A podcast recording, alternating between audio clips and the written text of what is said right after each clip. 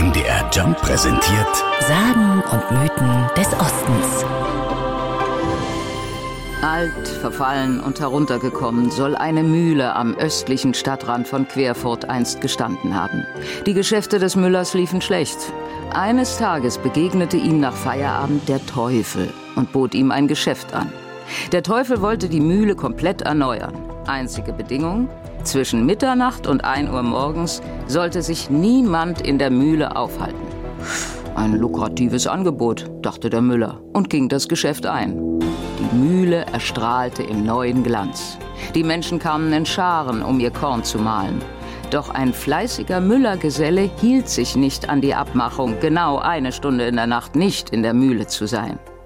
Was dann geschah, weiß Querfurts Bürgermeister Andreas Nette. Und so tauchte plötzlich der Teufel nach Mitternacht auf und beschimpfte den Müllergesellen. Aber der Müllergeselle, ein kräftiger Bursche, soll den Teufel gegriffen haben und ihn auf den Mühlstein gelegt haben oder gedrückt haben, bis dem Teufel ein Teil seines Körpers abgerieben gewesen ist.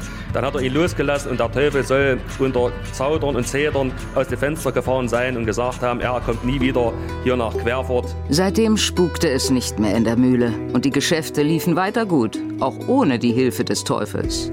Die Mühle ist zwar heute nicht mehr zu sehen, könnte aber genau an dem Ort gestanden haben, so Andreas Nette. Querfurt hatte ja früher eine ganze Reihe von Mühlen, vor allen Dingen Wassermühlen. Die Querfurter Region ist ja auch sehr ähm, windreich, bis heute die Querfurter Platte. Also es ist sehr wahrscheinlich, dass dort auch eine Mühle gestanden hat. Unweit genau dieser Eselswiese fließt auch der Quernebach, sodass es durchaus entweder eine Wassermühle gewesen ist oder eben auch eine richtige Windmühle. Ein einfacher Müllergeselle hatte sich gegen den Pakt mit dem Teufel gewehrt und ihn in die Flucht geschlagen. Den Lohn für seinen Mut erhält der Müllergeselle dafür noch heute durch das Weitererzählen seiner Geschichte.